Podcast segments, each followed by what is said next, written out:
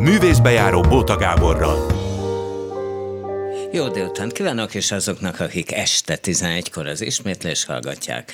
Jó estét kívánok, én Bóta Gábor vagyok. Elmondom a mai menüt. Elsőként Gimesi Dróra dramaturg van itt. A gyerekek közül rengetegen tudják, bár nem tudom mennyire jegyzik, mert felnőttek se jegyzik meg nagyon a dramaturgnak a nevét, de a meseíróét azt már esetleg igen. Hát Dórának jó néhány meséje van, és pár száz bábszínházban játszák a különböző adaptációit, darabjait szerte az ország országban, Amúgy a Budapest Bábszínháznak a dramaturgia, és nagyon komolyan hangzik irodalmi vezető. Ja, miközben kifejtő, hogy a Bábszínházban nem is kell sok szöveg, de majd erről még beszélünk, ellentétben ugye a rengeteg látványjal.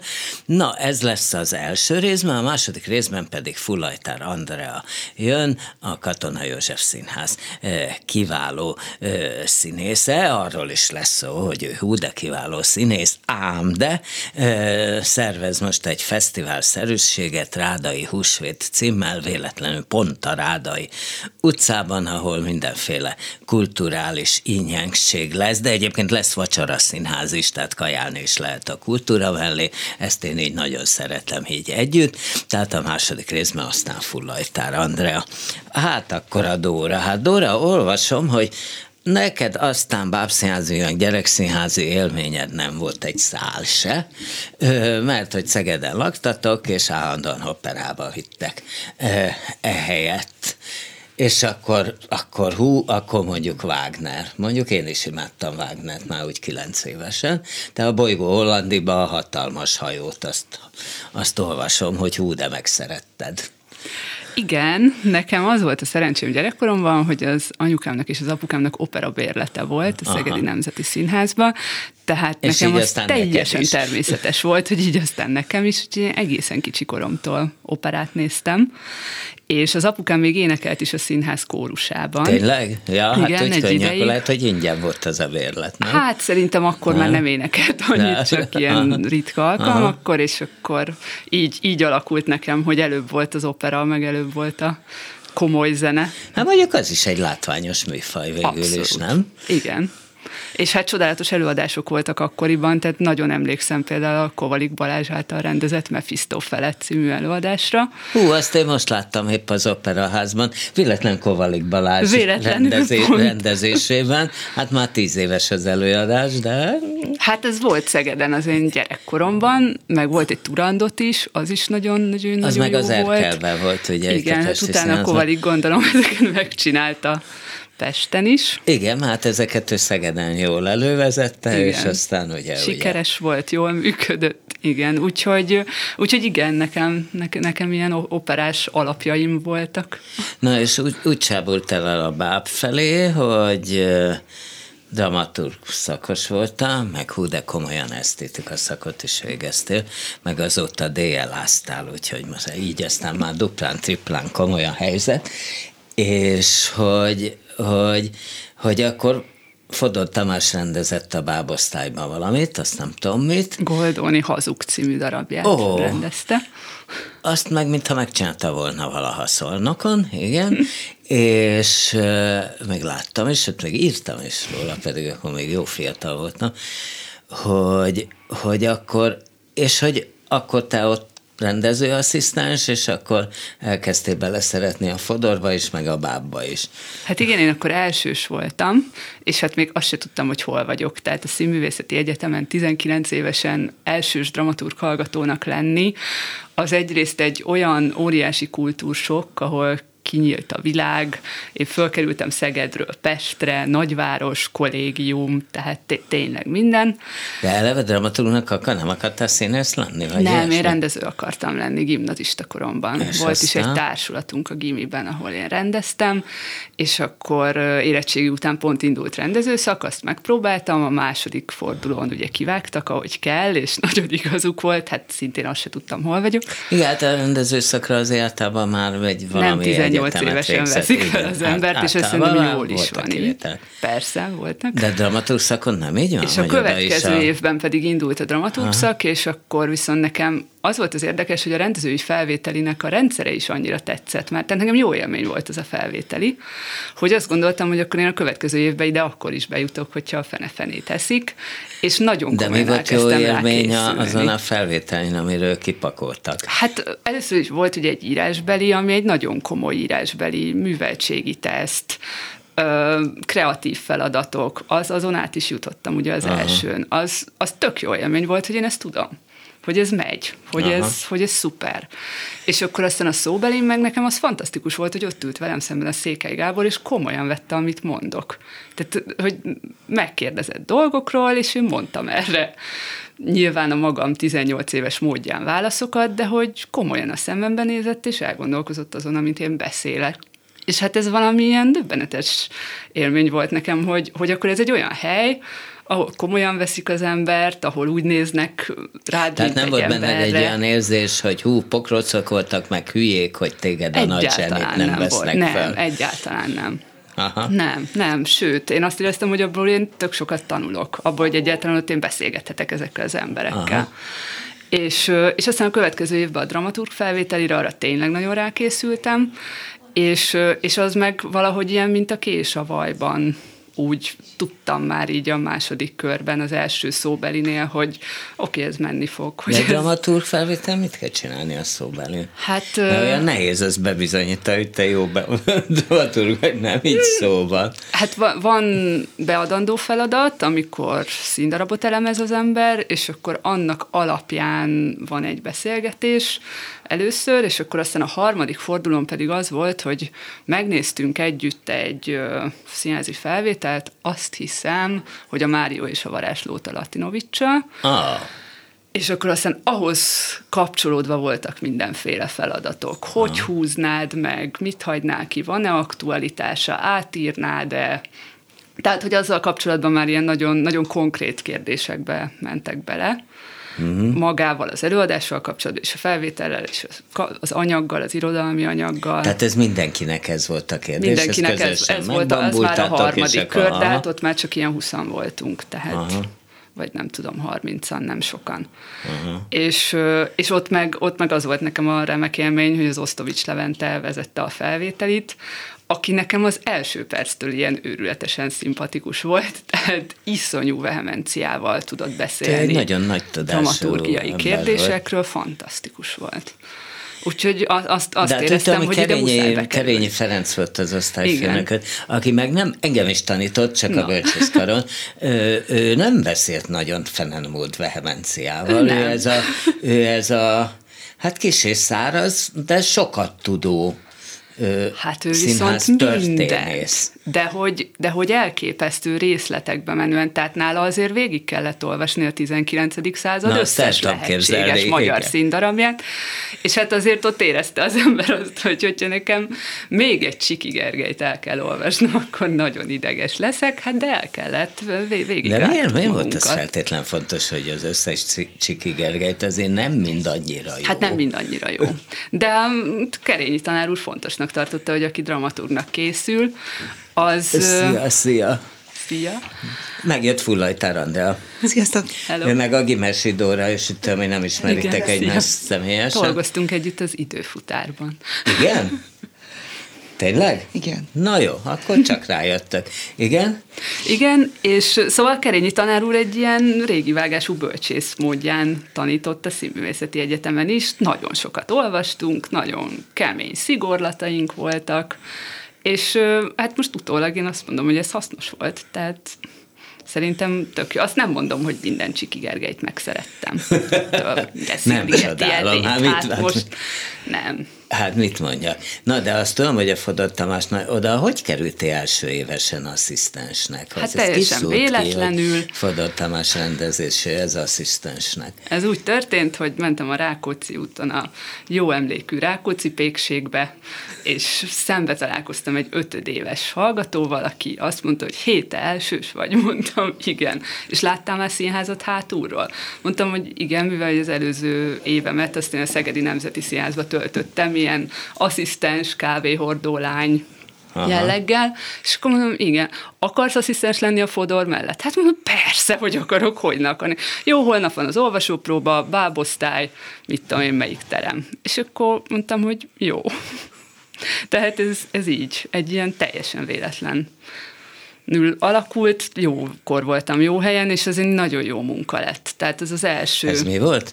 Ez a Goldoni hazug című ja, ja, ja, ez volt az. Aha. A Fodor rendezte az akkor negyedéves bábszínészosztálynak, ö, oda járt Ellinger Edina, Schneider Jankó, hát, hát, Ács Norbi, Tesszárek, tehát tulajdonképpen azok, akik most a magyar bábművészet középgenerációja, vagy nem is tudom, vezető pozícióban lévő emberei. Szóval egyszerre szerettél bele a Fodorba, meg a bábba? A Fodorba is, a bábba is, abba az osztályba is, az egy ilyen nagyon jó munka volt. Az, hogy felnőtteknek lehet bábelőadást csinálni, hogy, hogy milyen lehetőségek vannak abban, hogy én látom a mozgatót a báb mögött, és hogy milyen viszonyba kerülnek egymással. Igen, hosszú ideig azért az volt a divat, hogy, hogy hát hogy sokan még mindig úgy képzelik hát, el, hogy mint a Mazsola Manócska vagy a Vitéz László, hogy ilyen kesztyűs báb és paraván mögött. De hát nem És hát már általában már, nem így van. És hát, hát a Fodor sem így tartott hát még már. mindig játszanak Vitéz László Természetesen, de hát a klasszikus technikáknak abszolút megvan a létjogosultsága, és ez nagyon szuper,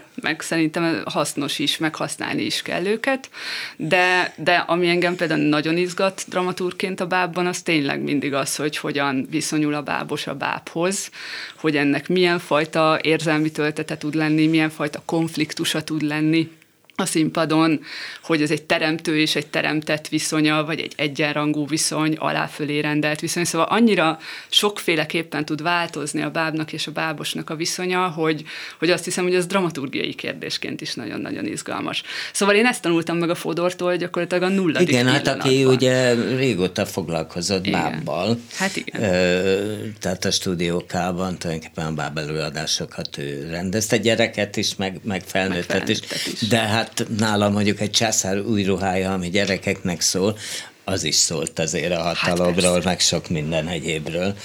Úgyhogy, és akkor evidens volt, hogy te bábszínházba.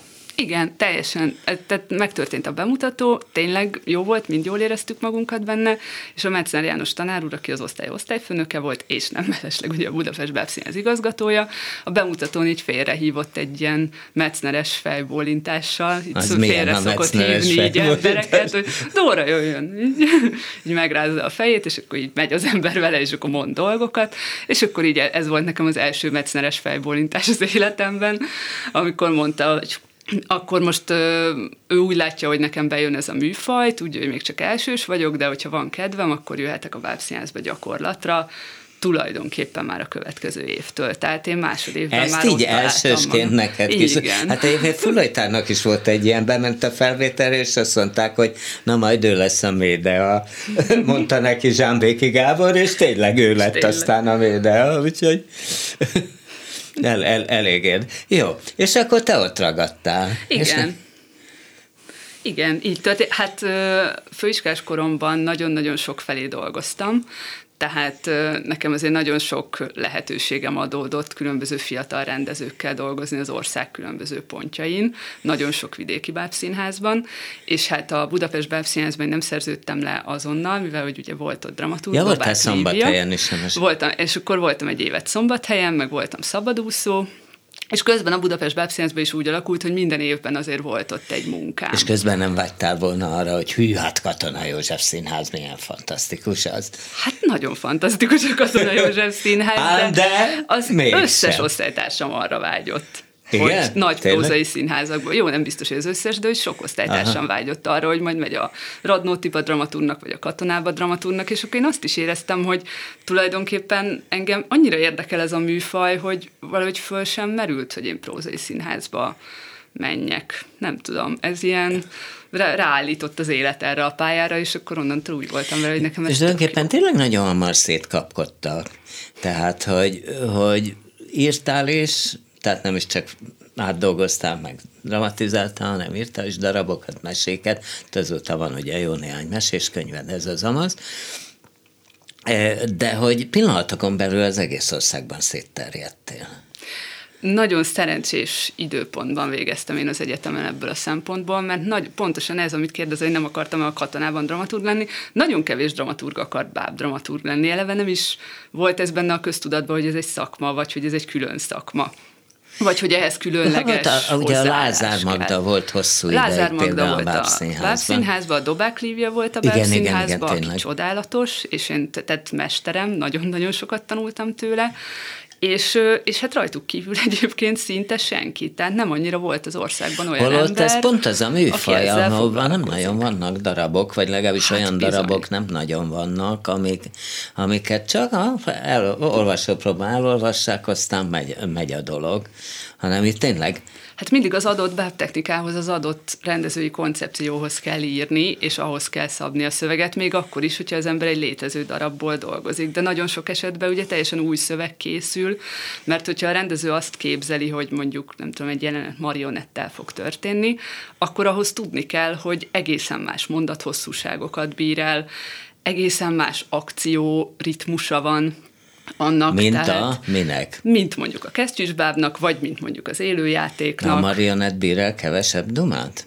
A marionett elbír hosszabb dumákat, kevesebb akciót bír el. Én például Mert? a Holle Anyó című produkcióban megtanultam azt, hogy az, hogy leírok egy olyan mondatot, hogy a mm, most a ként tartott szegény, szorgalmas lány megpróbál felhasogatni egy fát, baltával, mert kiadják ezt neki, hát ez lehetetlen marionett színházban, mert hogy az egyik kezében a nyomvadék fejsze, a másik kezében a rönk, és akkor közben még meg is kéne, hogy kerüljön egy ilyen kutat, és ez azt jelenti, hogy nyolc ember kerülgeti egymást fönn a marionett hídon, és hogy egyszerűen egy ilyen akciódús igen, egy ilyen jelenet, marionettet ilyen sokan, hát a bundrakut is eleve általában hárman mozgatják. Ugye úgyhogy, úgyhogy ott például azt kellett nekem megtanulni, hogy nem, nem lehet egy akciót leírni büntetlenül egy marionett színházban, hanem akkor ki kell találni, hogy akkor mi az, amivel ezt ki lehet váltani, hogy mégis úgy tűnjön, hogy ő nagyon dolgozik valamit, de ne kelljen hozzá mondjuk háromféle kell. Na most akkor Na, hát az utcsó munkád munkád ugye a Frankenstein, Igen. tehát ez abszolút felnőttek megszóló dolog. És ott mit kell? Egyébként az az érdekesség, ugye, hogy hogy a katonába is pont ugye a kamrába ö, megy ez, nem egy túl szerencsés előadásban, és nem azt gondolom, hogy dramaturgiailag sem egy fénypont, tehát az ember kapkodja a fejét akkor is, ha olvasta a darabot, hát, vagy a regényt, hát ha, hát ha még nem, hogy, hogy mert ugye meg is kell többszörözni a szerep, tehát hogy sok szereplős, tehát ezért a színészek, meg sok helyszín, meg ugrál az időben, meg minden. És azt éreztem, hogy a kamerában sokan kapkodják a fejüket, most akkor ez ki, meg mi, meg hol vagyunk, meg mi van, és ez nálatok nincs. Tehát, hogy ez dramaturgia egyébként is, tehát hogy ez egy meglehetősen jó előadás, az az érdekesség, hogy a katonás keresztes Tamás rendezte, hogy nálatok ez nincs. Tehát a dolog tök tiszta dramaturgilailag, holott ez tényleg nem könnyű, mert egy levélregény, amit ugye nyilván elég macera színpadra hát pakolni. Muszáj elmondani Nick Deer nevét, aki egy angol drámaíró, és ő írta az adaptációt. Aha. Azt az adaptációt, ami alapján mi a Keresztes Tamással létrehoztuk ezt a szövegkönyvet. Tehát, tehát itt ez nem kizárólag az én jó, érdemem, okay. vagy a Tamás érdeme, hanem tényleg volt egy marha jó adaptáció, ami viszont élő színházra készült, tehát prózai színházra, sőt egy ilyen nagy, nagy méretű színházra készült, ezt a londoni nemzetiben ment, és akkor ezt kellett nekünk báb kompatibilissé tenni, ezt Na most a, nálatok, hát ugye eszméletlen a, a, ezért maga a szörny vagy teremtménynek hívják, ugye a katonában teremtmények címmel is megy, Igen. nálatok Frankenstein, az azért meglehetősen nagy. Hát igen. Tehát az rémisztően óriási. Igen, igen, ez pedig Hoffer Károlynak köszönhető, aki tervezőként ebbe azért minden lehetséges tudását. De a Bárszínház Jolly Joker, tervez, igen. játszik, rendez, nem bármit. Igen, és hát igen, úgy kell elképzelni ezt a teremtményt, az volt a cél az első perctől kezdve, és ebben a Tamással nagyon egyetértettünk mind a hárman. Ez nagyon szoros munka volt, tehát azért ez úgy nézett ki, hogy, hogy a Keresztes Tamással és a Hoffer Karival mi nagyon sokat ültünk együtt hárman, hogy vizualitásról beszéljünk, szövegről beszéljünk, zenéről beszéljünk, az egésznek a konstrukciójáról, arról, hogy, hogy tényleg a bábszínházban mi az, aminek hatása van, mi mit jelent, és az, hogy tehát az egyértelmű volt, hogy a kreatúra az egy báb, hogy minél nagyobb legyen, hogy viszont Ezt olyan figura legyen, hárman mozgatják. Teszerek Csaba mozgatja a fejét, illetve ő adja a hangját és a lelkét, illetve két egyetemi hallgató, Barta Vendegúz és Elnagy Attila, két végtag mozgató, és hát, hogy ők hárman egy olyan elképesztő összhangban dolgoznak, ez minket is lenyűgözött Miközben gyakran látszanak is, tehát Miközben tényleg látszanak, a és ez egy tök és a... felvállalt Igen. dolog, hogy ők látszanak. És az például egy cél volt, és azt a szövegkönyvet létrehozva erről például nagyon sokat beszéltünk, hogy hol vannak azok a pontok, amikor például a Csabi élő színészként tud jelen lenni emögött a fej mögött, vagy akár leeresztve azt, vagy akár elengedve ezt a figurát, hogy, mert ugye ez a, ennek az egész történetnek a legnagyobb drámája azért az tényleg az, hogy itt van ez a kreatúra, itt van ez a teremtmény, aki iszonyú, iszonyú nagy, iszonyú esetlen, teljesen másmilyen, mint bárki, aki Nagyon magányos. ember és hogy pont ezért nagyon magányos. És hogy mennyire kicsi mögötte az a lélek, aki mozgatja is ezt, mert nyilván működteti is, de hogy mindig vágya van elszakadni ebből a testből, kiszakadni belőle, önállóan is létezni, tud-e ez a lélek önállóan létezni. Tehát ezekről a kérdésekről mi nagyon sokat diskuráltunk, és, és megpróbáltuk tényleg kialakítani a szövegkönyvben azokat a pontokat, ahol ezeket így meg lehet szépen mutatni, hogy mi a viszony test és lélek között. Mondjuk egy ilyen hatalmas lény, az, a, annak mennyi dumát lehet adni a szájába? Tehát ez függ attól? Akár hát, mérettől is? Mérettől is függ, meg báb képességtől függ. Attól, hogy mennyire differenciáltan tud megmozdulni, hogy mennyire tud szép gesztusokat csinálni, hogy mennyire, mennyire tud izgalmas gesztusokat csinálni. Hogyha egy nagyon stilizált figuráról beszélünk, aki mondjuk keveset tud mozogni, mondjuk egy szoborszerű valami, nyilván kevesebb szöveget bír el. Ez a figura viszont pont azáltal is, hogy hárman mozgatják, illetve azáltal, hogy még bizonyos szinten mimikája is van, ugyanis a szeme az tud mozogni, tehát le tudja hújni és ki tudja nyitni a szemét. Ezáltal egyel közelebb van a prózai színészhez, tehát, tehát itt például lehetett bátornak lenni. Mondjuk például ugye a Sett Tamás is rendezett a Bárszínházban Coraline-t, aminek véletlenül szintén te voltál dramaturgia. Na most, amikor jön valaki, akit érdekel a báb, de hát azért nyilván nem igazán ért hozzá, akkor, akkor ilyenkor te is szövegelsz, hogy Persze. hogy kell ezt? Persze, ilyenkor mi sokat szövegelünk. mi, mi, mi bábosok sokat szövegelünk ilyenkor, de erre a Valló Péternek volt egy tökéletes mondása az Odysseus próba folyamata alatt, ahol én szintén még ilyen kis másodasszisztens gyakornok voltam, hogy, hogy mindig így azt mondta, hogy van az, hogy bábos belügy, tehát ez a, ezt oldjátok meg. Tudom, van ez a jelenet, ahol az istenek nem tudom mit csinálnak egymással, és akkor meg kell egymást kerülni, meg valamiféle akciódus dolgot kell csinálni, ott vannak ezek a figurák, bábos belügy, oldjátok meg holnapra. Aha. És akkor bábosok belügyből megoldották, tehát elmondta a valló, hogy ő mit szeretne látni, mi a szándék, mi az, amit létre kell hozni, de hát az, hogy, hogy ez iszonyú sok gyakorlás, szöszölés, szöszmötölés.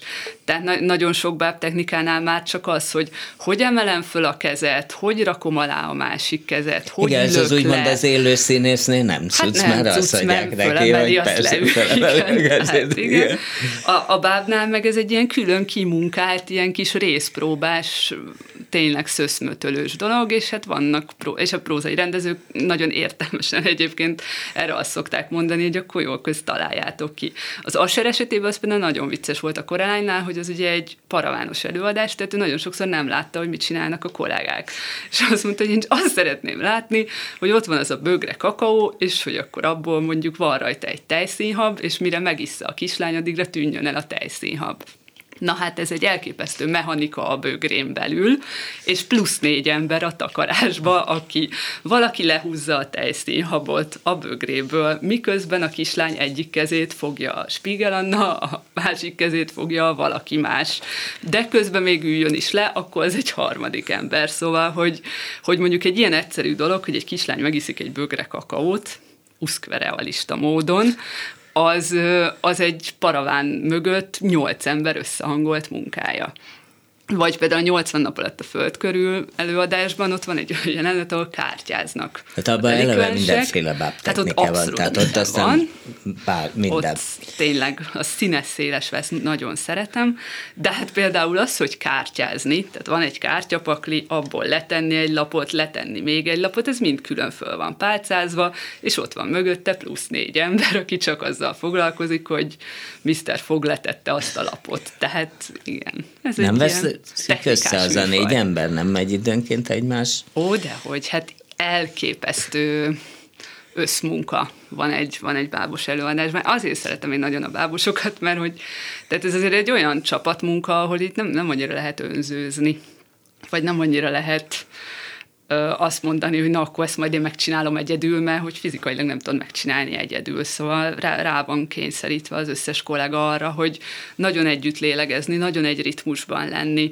Nyilvánvalóan ez a prózai színházban is így van, csak az egy másfajta együtt lélegzés, vagy nem tudom, lehet, hogy nem másfajta. Tehát, szóval, hogy, hogy na, nagyon, nagyon erős ez a csapatmunka része, ez szerintem nagyon fontos. Uh-huh. Na, hát még rengeteg előadást csináltál, például az egyik szívem csücske a semmi, ugye, ami, hát ahol tulajdonképpen gyerekek ölnek. Hát, ami azért egy elég kemény téma. Nekünk is szívünk csücske a semmi. Az volt az első olyan előadás a Budapest Bábszínházban, ami úgy szól kamaszoknak, hogy tényleg vettünk egy ilyen erős tabu témát, egy, egy olyan regényt, Janne Teller, Dáni írónő regényét, amit be is tiltottak egy időre Dániában, aztán volt, hogy kötelező olvasmány is volt, most már az, azóta meg lefordították nem tudom hány nyelvre, szóval hogy ez egy ilyen abszolút sikerkönyv, de hát nagyon sok olyan kérdést vett föl, és nagyon sok olyan tabu témát feszeget, amire azt éreztük Hoffer Károly rendezővel, hogy, hogy pontosan a báb és a báb stilizációs ereje, az alkalmas arra, hogy akár nagyon szörnyű dolgokat is meg tudjunk mutatni, mert egyszerűen van az az áttétel, hogy itt gyerekek játszanak egymással, báb méretű gyerekek követnek el szörnyűségeket, mögöttük látjuk a mozgatókat, akik tulajdonképpen ezeknek a figuráknak a felnőtt alteregóiként vannak jelen, eleve azt is ki akartuk küszöbölni, hogy ne legyen ciki az, hogy itt 30-as színészek gyerekeket játszanak, mert ez szerintem egy ilyen, tehát nagyon sok gyerek előadásban ez egy probléma, hogy, hogy akkor úgy csinálnak a mhm. felnőttek, mint a gyerekek lennének, és akkor ez ilyen béna. Itt meg pont a báb az ilyen nagyon alkalmas volt arra, hogy mivel ez egy visszaemlékezés, tulajdonképpen az áttétel áttételének az áttétele itt a, itt a báb, és ezáltal azt hiszem, hogy a tabu téma is jól megfogható volt. Na, hát tudnánk még dumálni százezer évig, ám, de úgy tudom, hogy kell menne egy díjat átmenni miattunk kisé elkészve. Az mi az a díj? Hát a Kolibri Színházban van az Emma Csöngye című előadás, ezt Kuti Ágnessel csináltuk, és a Kaposvári Gyerekszínházi Biennálén ez nyert egy fődíjat, Úgyhogy, és mivel mi nem voltunk ott, vagyis én például nem voltam ott Kaposváron, a társulat is addigra szerintem már elutazott onnan, ezért most lesz a Kolibriben egy ilyen kis ünnepség, ahol örülünk ennek. Na, hát akkor gratula, és köszönöm akkor örülj ennek, mi is örülünk ennek. Köszi, hogy köszönöm jöttél. szépen, Szia. és köszönöm a meghívást. Há, nagyon szívesen. Kemény Dani adagol egy szignált. Művészbejáró Bóta Gáborral. Ez volt a nagyszabású szignál. Gimási Dóra megy el, ám de Fullajtár Andrea már abszolút itt, itt, itt ücsörög akiről róla is fogunk beszélni, meg kitalált egy ilyen, nem tudom minek, ugye Rádai húsvétnak van ez kiírva, Aztán ez fesztivál, plakátot, fesztivál plakát is, ezt így nem tudjuk megmutatni most a hallgatóknak előképpen, de hogy szerelmes dolgokról lesz szó, az tuti, és még közben vacsorázni is lehet az így együtt. Szerelmesnek lenni, vacsorázni, meg kultúrát zabálni, ez így együtt, ez nagyszerűnek tűnik. Igen, hála Istennek a Ferencvárosi Önkormányzat kiírt egy pályázatot, rendszeresen írnak ki kulturális pályázatokat, és most sikerült egy ilyen projektet összehoznunk a pályázat, pályázati pénzből, és ennek az a lényege, hogy a Rádai utcában három étterem összefog, és a húsvét két napja, tehát a húsvét vasárnap és a húsvét hétfő ideje alatt csinálunk egy csomó programot. Ennek az egyik része... Ez a három étterem összefog, az azt jelenti, hogy ők is pénzzel, pénzzel is összefognak? Nem, ők adják a helyszínt, helyszínt. egyrészt, másrészt Hát mindenben partnerek voltak, ami, ami a létrehozás körül van. Itt ugye lesz például jótékonysági palánta vásár, amivel a háborús menekülteknek tudnak segíteni az arra járók, és vásárolhatnak fűszernövény palántát, árvácska palántát, stb. Akkor lesz délelőtt zeneterasz Pásztor Dániellel kicsiknek, Daniel, ő, ő, tanítványom a, a színművészetén. Ja, hogy ő színész. Ő színész, és néptáncos múltal rendelkezik, Aha. és Tehát több hangszeren... néptáncot tanít? Vagy? Nem, több hangszeren Igen. fog játszani, locsolóverseket fog tanítani a kicsiknek, és egy csomó népszokásról fog mesélni, ami a locsolkodás környékén így gyerekként, amiben neki is része volt, meg amit így szoktak a fiúk csinálni. Mert Ilyenkor... hogy ez azért rádai húsvét, már hogy 17-én és 18-án dúl húsvét Igen. vasárnap és húsvét hétfőn, és akkor ami még különlegesség, hogy ugye egész nap, akik beülnek az éttermekbe, azok a rendes menü mellett kapnak egy másik menüt, amin QR kódok vannak, és a QR kóddal az okos telefonra le tudnak tölteni egy videót, hogy 400 évvel korábban, húsvétkor miket főztek az emberek.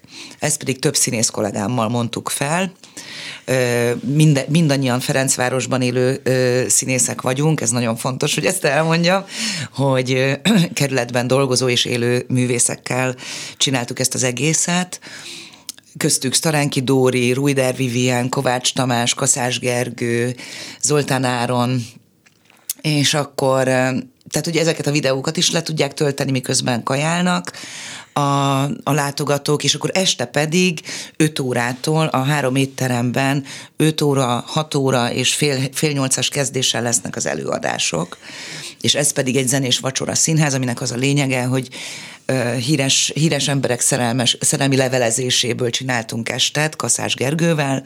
Első este a híres férfi leveleket hallgathatják meg a nézők, és hétfő este pedig a híres női leveleket. Azért választottuk ketté, mert egyrészt a híres férfi levelek, tehát Csehov, Schnitzler, Karinti, Latinovics, egy elég, elég széles Aha. merítés fog elhangzani, hogy másnap viszont lehessen meghallgatni a válaszokat. Tehát aki első este eljött meghallgatni, hogy mit üzent, mit, mit üzent adott esetben Csehov Olga Klippernek, akit aztán később elvet, vagy, vagy mit írt Rutkainak Latinovics Zoltán, másnap, ha visszajön, akkor meghallgathatja, hogy például hogyan szakított Csehóval a korábbi ö, szerelmes, Nitzlernek mit írt Adéla Sandrok színésznő, illetőleg Frida Kahlo, hogy, hogy írt a saját szerelmének. Tehát sok, sok irányból sok, sokfajta szerelembe láthatnak Na, bele mondj, a nézők. hogy valaki hogy írt. Nyilván nem okay. tudod fejből, nem? Ezek, nem, ez ezek felolvasó est lesz, és közben zenék, zenéket Aha. is hallgathatnak majd a, a nézők. Hát például, ami nagyon a szívünknek nagyon kedves a Gergővel, az a Schnitzler és a Sandlock revelezés, hogyha a nézőknek hirtelen, vagy a hallgatóknak nem világos, hogy kicsit a, a Schnitzler neve, akkor azt mondanám, hogy például a Tágra szárt szemek filmet, amiben Nicole Kidman és Tom Cruise játszott, azt ő írta tehát az az ő művéből készült. Tehát Schnitzler... Ő de hogy nagy, alapvetően darab. De alapvetően abszolút, színházi abszolút. szerző, igen, csak a nagy közönség inkább onnan ismeri, és, és ő neki specialitása volt, hogy rengeteg nő szerepeljen az életében egyszerre, és imádta a nagyvadakat, tehát a színésznőket is becsalogatni, így, így volt egy ideig Adila Sandrokkal is viszonya, Hát itt ez a levelezés, ez, ez abszolút színpadra született. Tudni. Van is egy olyan darabja, a kör, most nem jut eszembe, a kör magyar jut eszembe, de kör micsoda, amiben a Kornis Mihály írta a igen, kör igen, magyar, igen, igen. és ez kör izé, tehát hogy... Körtánc. Körtánc, igen, körtánc, körtánc, amiben hát ugye ott egymás után szeretkeznek. Pontos, pontosan. Rakat, na. Szóval, hogy tehát ebben a levelezésben például egészen konkrétan azt kéri Schnitzler Sandroktól, hogy azt a virágot, amit küld neki most a levél mellett, abból egyetlen bimbót azt tegyen be a ruhája alá, és arról senki ne tudjon, és úgy menjen föl a színpadra. És akkor megy ez a csodálatos, nagyon érzéki levelezés egy darabig, amikor egyszer csak uh, Sandroknak világossá válik, hogy a, hogy a Schnitzler nincs a törzshelyén, hanem valahol valahol olyan helyen mm. van, mhm. amiről nem szabad neki tudni, és elindul a féltékenységnek a, az összes színe és bugyra, aminek az egyik etapja az, hogy, hogy a Szándrok megfenyegeti Schnitzlert, hogy a legjobb barátjával fog aznap este a lakásán összejönni, természetesen Schnitzler vérszemet kap, oda rohan, Szóval, hogy, és akkor nem folytatnám, mert nem árulnám el, hogy mi lesz az egésznek a vége, de hogy ez elég hát szövevényes. Sex, nem? nem. nem. Nem. nem, ezek, ezek nagyon-nagyon egoista önimádó művészek Igen. voltak, tehát nem a gruppán szex a megoldás. De hogy az a lényeg, hogy, hogy hát um, ezek a levelek, ezek baromi izgalmasak, nagyon-nagyon sokszínűek, és a szerelem összes stációjáról szólnak. A, a, a rózsaszín köttől egészen odáig, amikor már a birtoklási vágy fölül kerekedik mindenen, és nagyon-nagyon sok irányból közelítenek, tehát azért is próbáltuk úgy összeállítani ezeket az estéket, hogy, hogy sok ember szólaljon meg bennük, sok művész, és nagyon élvezetes legyen ennek a, a szerelemnek a sokarcúságát meg, megtapasztalni, és akkor a zenék is így, így passzolnak majd hozzájuk. Tehát Wagner Puskás Péter zenei vezetővel olyan, olyan zenéket állítunk össze, amiben utazunk időben is, és térben is. Hát a különböző... még arra is fakadtok? Nem, nem, énekelni nem, nem fogunk, nem, nem, nem. Ez csak instrumentális kísérlet lesz. És mindehez vágyfokozó kaják és piák? És természetesen közben a, a, a nézők vacsoráznak, igen. De mit? Azt tudjuk? Hát az, azt ők rendelik meg. Az, ja, az, tehát nincs az, ehhez menü? Kvázi. Nincs ehhez konkrét hittem, menü, nem, nem, azt, azt ők rendelhetik. Aha, értem. Hát ugye az egyik hely a, a, a púder, az ugye eleve a műfajával ki van írva, hogy bár színház, tehát ott eleve van egy kis színházterem, ahol Igen, amúgy is szoktak pontosan. De most nem a színházteremben leszünk, hanem ott a vacsorázó nézők között. Aha, Igen. Aha. Tehát szándékosan ez egy olyan, olyan esemény lesz, amin kifejezetten ott ülnek. Tehát a, a manga, manga cowboyban például kin leszünk a teraszon, kivéve, hogyha nagyon-nagyon rossz idő van, az ívben ki lesznek nyitva a, az ajtók, ezek a hatalmas ablakajtók, tehát ott is kint is tudnak ülni a teraszon a nézők, illetve bent is, és a puderben is a vacsorázók között fogunk ülni, hiszen ennek, ennek pont az a lényege, hogy vacsorázhassanak közben, és közben hallgassanak maga, zenét. Tehát maga, tehát maga a duma, vagy az előadás közben is lehet e, igen, nem az nagy, akkor le kell, mint mondjuk a Rózsavölgyi szalomba kezdődik az előadás, letesszük Nem, nem, ez kifejezetten egy tehát ilyen... Nem, tehát itt lehet közben. Egy mediterránabb hangulatú rendezvényt szerettünk volna csinálni ezzel a rádai húsvéttal, aminek az a lényege, hogy ameddig jól esik, tehát sétálsz a Rádai utcán, és ameddig jól esik, belehallgatsz abba, ami ott történik, mész tovább. Tehát ez ha nem van is kedved... pénzes erre az nem, nem, nem. aki akar, Igen, vagy az illetőleg hallgat a, bele az utcán, Azt szeretnénk akar. kérni, hogy, hogy asztalt foglaljanak, tehát hogy lehessen számolni azzal, hogy, hogy, hogy melyik helynek mekkora a befogadó ö, készsége, Aha.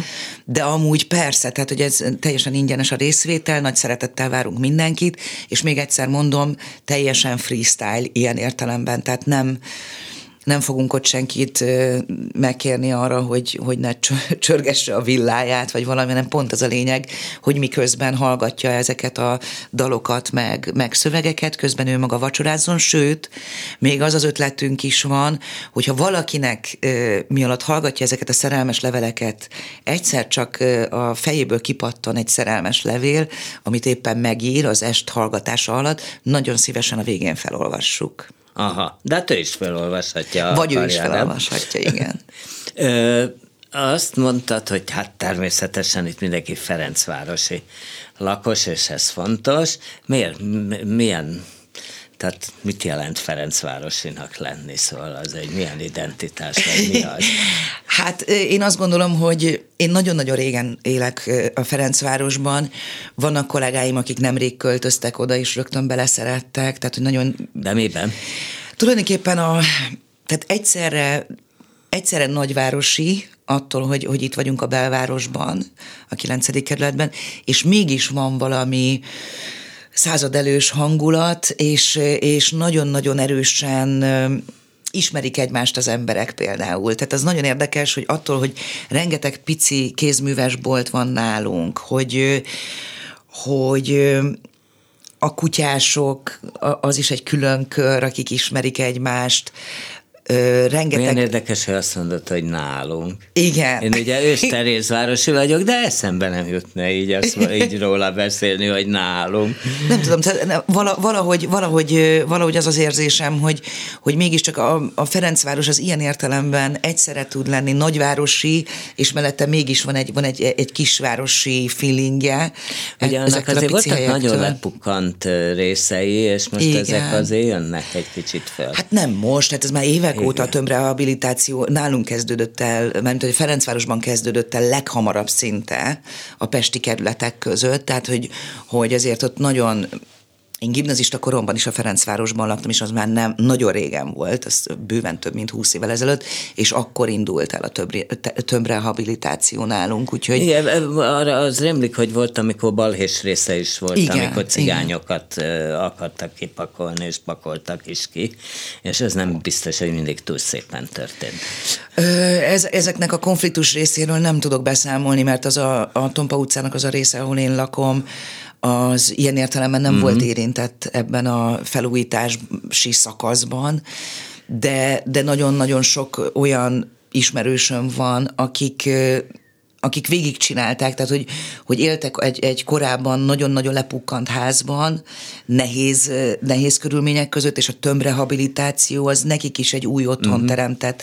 Tehát azért itt, itt nyilván voltak konfliktusos részei is ennek a történetnek, de, de tapasztalatom inkább azt mutatja, hogy, hogy elég sikeres volt. Uh-huh. Tehát jól működött ez, hogy, hogy felújítottak házakat. Tehát magyarul ez neked hovatartozás érzést ad? Ez igen, igen, igen. És a másik pedig, hogy a pandémia alatt a, az előadó művészek és a vendéglátósok is baromira sokat kínlódtak a bezártság miatt, és ez egy picit, ez a pályázat, vagy ez az ötlet, ez innen is pattant ki, hogy fogjunk össze, és csináljunk valamit együtt. És ezt nem lehet prolongálni? Tehát, hát ha ez... ez most sikerül, akkor persze meg fogjuk próbálni, hogy akár több étterem is csatlakozzon, több művész.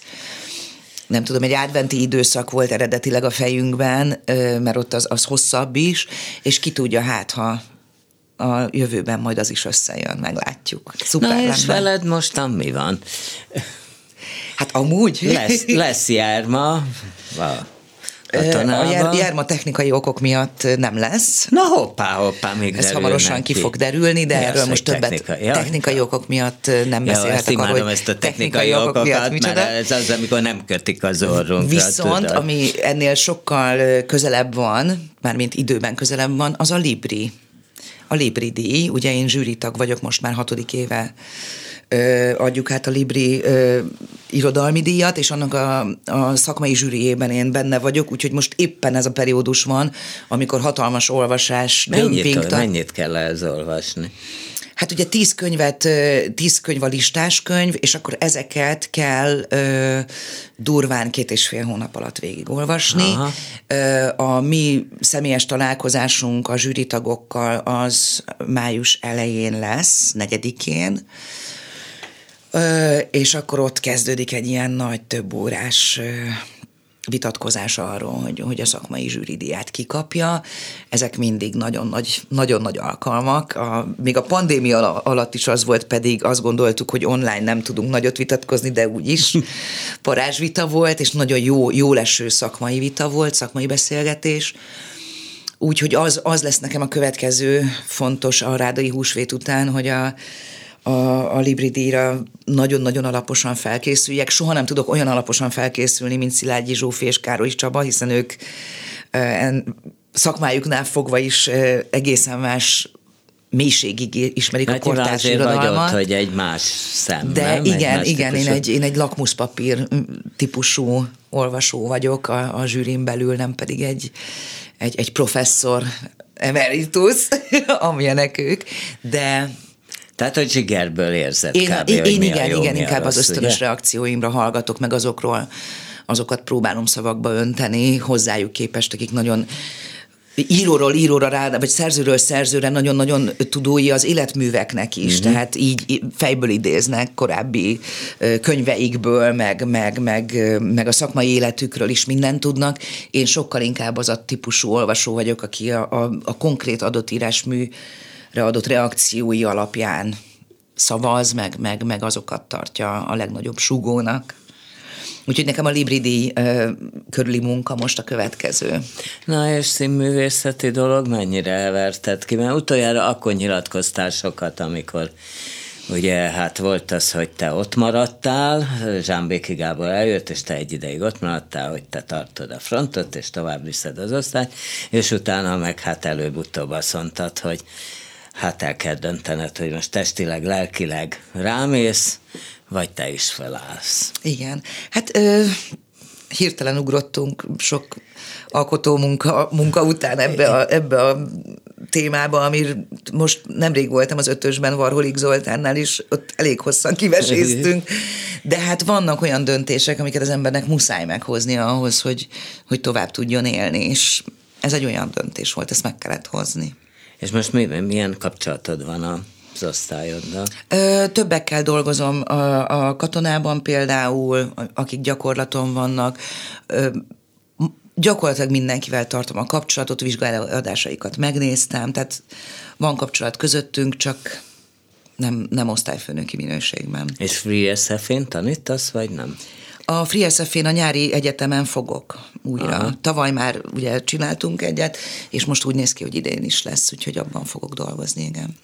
Ö, hogy ülepedett le benned mindaz, ami történt? Ugye Egyáltalán most, nem ülepedett ja, még le. Most, most nem tudom, olvastad, nem olvastad, megjelent Rátotti Zoltán egy interjú, ugye, aki rektor lett, meg hozzá Kossuth Díjas, mert ez így valószínűleg együtt járt, szóval, hogy aki azt nyilatkozza, hogy hát ő nagyon szeretné, ha a régiek is tanítanak, de hát olyan gyűlöletben van neki része, egészen személyes jó barátai is megutálták emiatt, hogy ő ebbe szerepet vállalt, de hát ez rég volt, meddig tart ez még?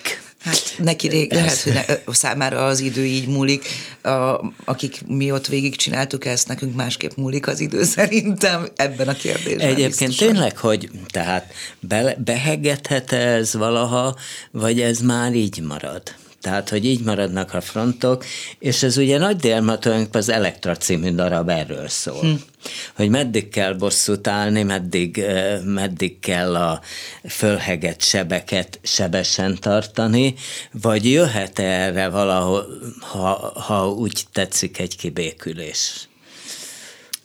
Ezek nagyon személy, személyekre lebontható kérdések szerintem, és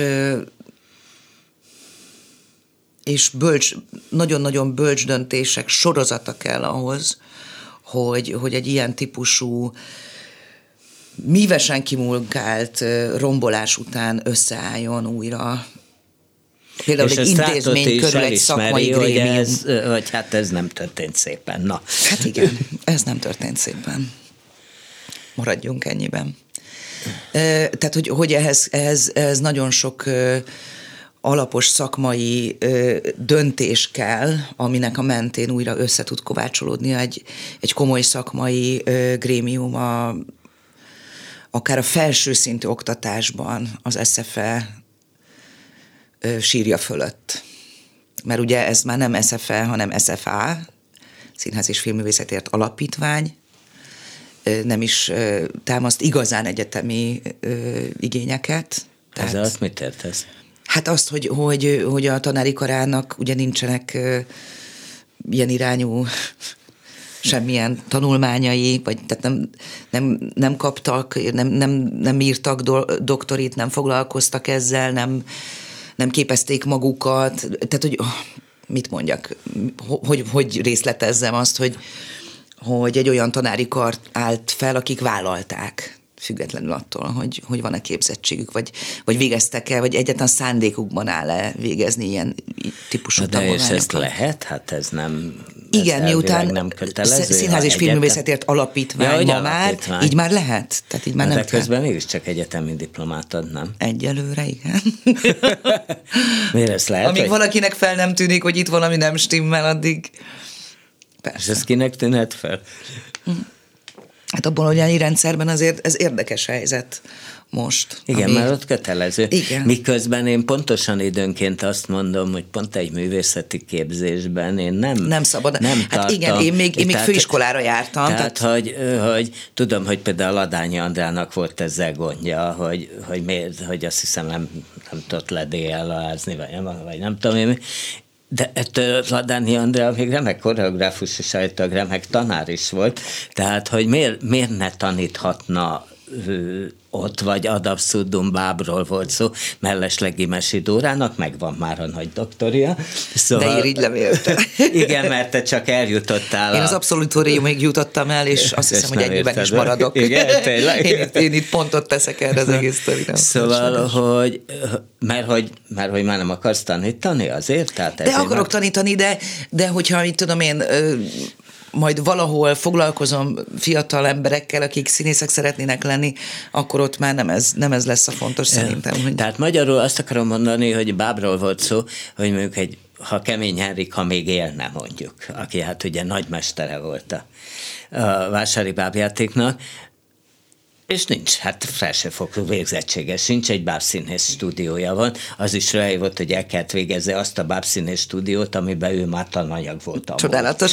Tehát, Igen, hogy, tehát például... hogy ezeket én faramúci dolgoknak tartom, tehát ha valaki egy jó minőségű művész, akkor meg kell nézni, hogy tud-e tanítani, mert ugye az még nem biztos, hogy a Hát ez az egyik nagyon fontos tanítani, rész, De igen. annak nem az az ismérve, hogy ledoktorizott. Egyáltalán nem, de, de viszont azt, azt is tudom, hogy, hogy a, a Kossuth díj például az egy olyan díj, az, tehát a, az egy olyan szakmai díj, igen, igen ami igen, az, az igen. már gyakorlatilag egyenértékű. Hát ez a keménynek már megvolt, de már csak a végén.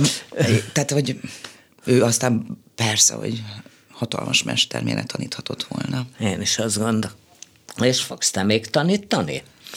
Hát most komolyan kérdezett, honnan tudja, mert a holnapot nem látjuk előre, hogy azt, hogy lesz-e olyan, olyan intézmény, amiben, hát azt majd meglátjuk.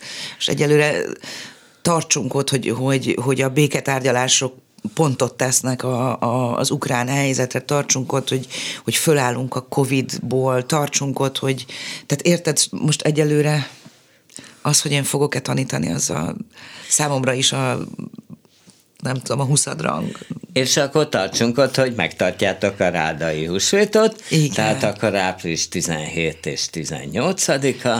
Nagy ugye? szeretettel várjuk Kaszás Gergővel, jó magammal, Wagner Puskás Péterrel, nagy szeretettel várjuk a, az érdeklődőket. És ennek a Vacsora Színháznak állati jó címe van, amit még nem mondtunk, az egész földdel szeretkezem. Igen, ez Frida, Frida Kahlo írta.